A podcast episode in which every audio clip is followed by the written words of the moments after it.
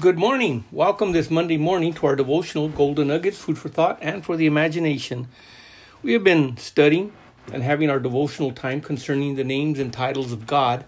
And specifically right now we are on the name of Jesus and how that name was vested with all power and authority in heaven and on earth and even that which is underneath the earth. So that has been our discussion. Now, we want to do a parallel comparison. We've been talking about the name of Jesus, how it's used to bind the strong man and to spoil his goods. If you were to stop and consider the parallels of the Old Testament and the New Testament as to the Christian believer as to what he is supposed to do and what he is supposed to accomplish, you can look at the nation of Israel, how it went into the promised land, Canaan, and how they conquered their enemies, how they spoiled them, how they were able to possess the land. Well, once again, through that, we find an example of the enemy being uh, spoiled, being bound, being uh, cast out, whatever word you want to use there. But also, if we do a comparison with David, now here is an example. Goliath basically being of the, the seed and the descendants of Satan. And uh, David, of course, representing Christ because of the lineage of David, that's where Christ was born from. So let's look at the story in First Samuel chapter seventeen. We'll start with verse four. And we'll just consider just some of the verses. Uh, time would not allow us to do the whole story.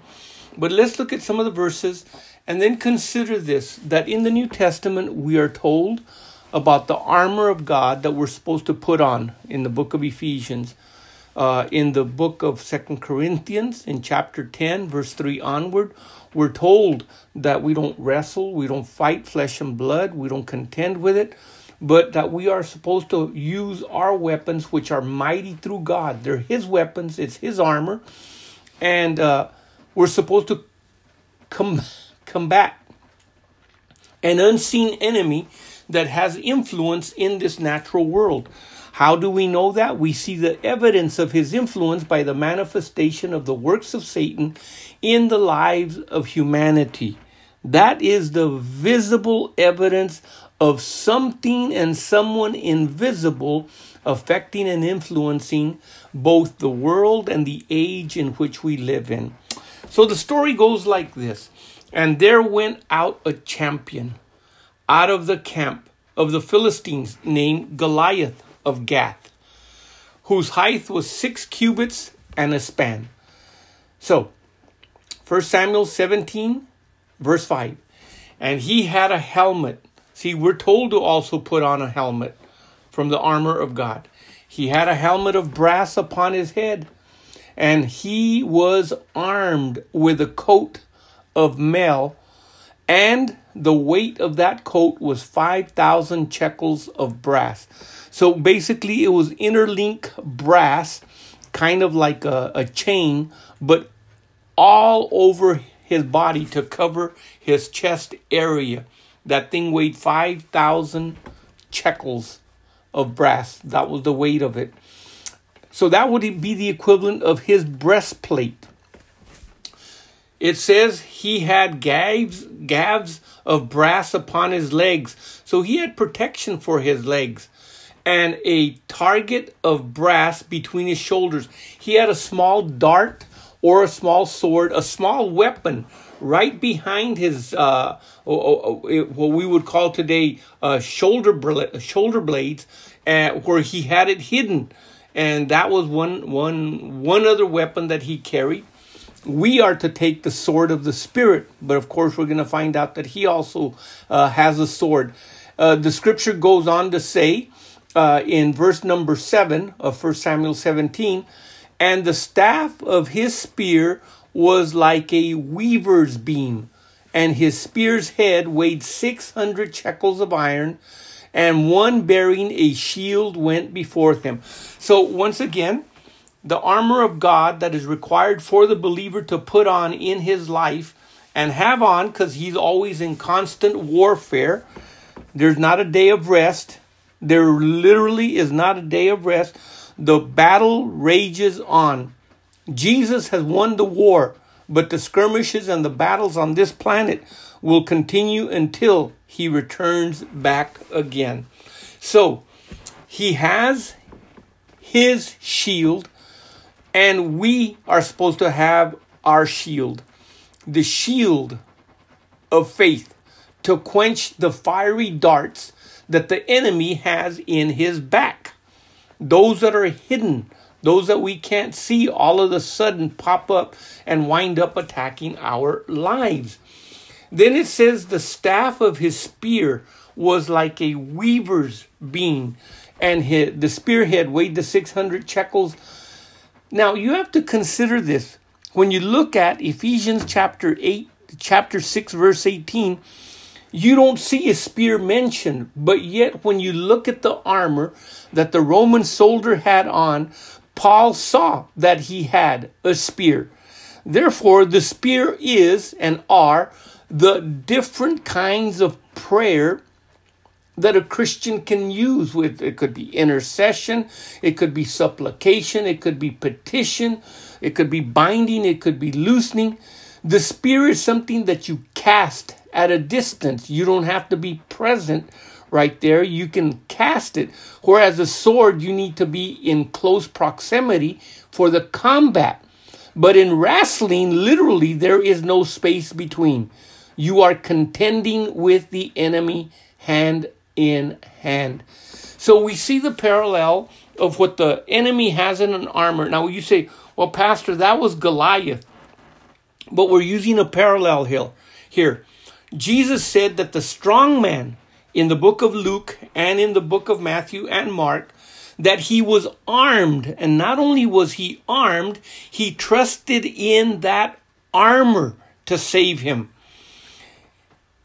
And that armor was his only defense, his only protection from whatever onslaughts that were thrown. Now remember, he throws darts at our lives in the sense that he throws all these mental accusations and paints all these pictures and all these things. Well, David is going to throw not one dart, but one stone.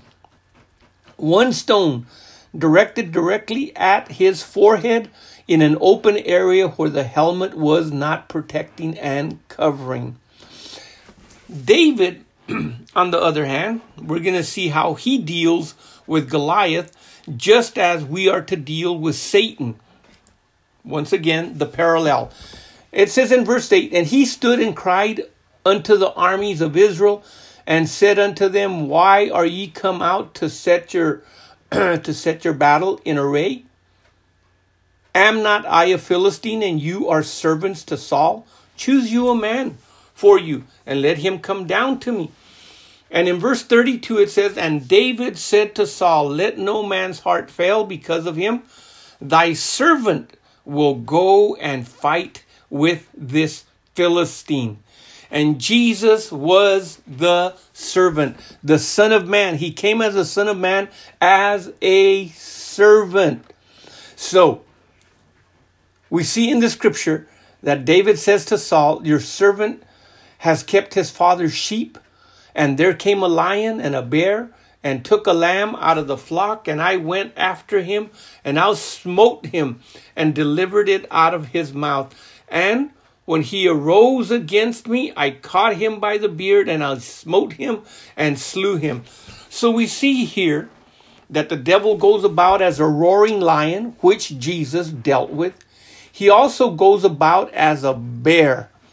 And, of course, David dealt with him also, as Jesus dealt with uh, the devil. In dealing with the captain of their army, you basically have defeated the army by defeating the head. So that's exactly what David does. It says in verse thirty-six, thy servant slew both the lion and the bear, and this uncircumcision, uncircumcised Philistine shall be as one of them, seeing that he has defied the armies of the living God. Verse thirty-seven, and David moreover said, the Lord that delivered me out of the paw of the lion and out of the paw of the bear will deliver me out of the hand of this Philistine. And Saul said unto David, Go, and the Lord be with thee. And Saul armed David with his armor. And he put a helmet of brass upon his head, and he also armed him with a coat of mail. Notice, not God's armor, but someone else's armor. It's not going to work. And David girded about his sword upon his armor, and he essayed to go, for he had not yet proved it. He hadn't tested it. He, he didn't know how, how to use it yet. And David said unto Saul, I cannot go with these, for I have not proved them. And David put them off of him. And he took his staff, verse forty, in his hand, and chose five smooth stones out of the brook, and put them in his shepherd's bag, and when he had even in a scrip, and his sling was in his hand, and he drew near to the Philistine. Now, catch this. This is where the name of the Lord comes into play. Just like the name of Jesus for the church, just like the name of the Lord for the nation of Israel, and for those that serve the living God, this is how he dealt with him. And David said to the Philistine, You come to me with a sword and with a spear and with a shield. Remember, the enemy trusted in his armor. The strong man trusted in his armor. He was armed, and that's how he kept his goods. But another stronger than he comes, and he must bind him first. And I come unto thee in the name of the Lord, in the name of Yahweh, Jehovah, the Lord of hosts, the God, the Elohim of the armies of Israel, whom you have defied. Verse forty-six, This day will the Lord deliver thee into my hands, and I will smite thee, and take thine head from thee, and I will give your carcass of the host of the Philistines this day unto the fowls of the air and to the wild beast of the earth, that all the earth may know that there is a God in Israel. Verse forty-seven, And all this assembly shall know that the Lord saveth not with sword. Remember, the scripture says it's not by might, nor by power, but by my spirit, says the Lord. He sent on the day of Pentecost the Holy Spirit. And here is an example for the believer to follow the parallel. He says, it's not by might or with sword or with spear, for the battle is the Lord's, and he will give you into our hands. So we do not walk in the flesh, and we do not war according or after the flesh. For the weapons of our warfare are not carnal. They're not of the flesh. They're not even of this world. But they're mighty through God to pulling down of strongholds. Remember, the strong man's house was heavily guarded and was heavily kept. But you must first bind the strong man. You must know who he is to deal with him. And knowing who he is, is knowing what has already been bound in the heavens by the will of God, so that we can bind those things here on earth. And having done that, then we can loose the things that have been loosed in heaven. We can loose them here on earth. Casting down imaginations and every high thing that exalts itself against the knowledge of God, and bringing into captivity every thought to the obedience of Christ. So finally, my brethren, be strong in the Lord and in the power of his might. Put on the whole armor of God, that you may be able to stand against the wiles of the devil. Remember, when the strong man armed keepeth his palace, or his goods are in peace. But when a stronger than he shall come upon him and overcome him, he taketh from him all his armor, wherein he trusted, and divideth his spoils. And in the case of David, he also took the head of Goliath, not just his armor. In fact, David took the sword of Goliath, and that sword was kept in the tabernacle. And then one day he needed that sword and it was given back to him. And he used that sword up until when he met another of Goliath's brother. Now the tactics had changed.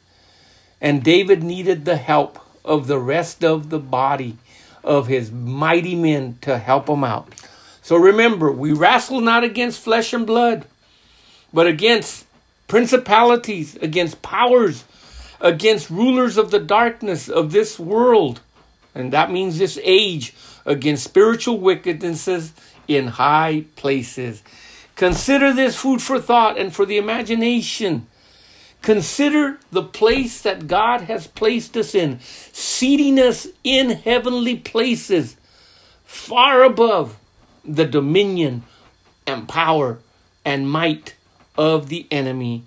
Until we meet again on Tuesday morning, the Lord richly bless you in Jesus' name. Amen.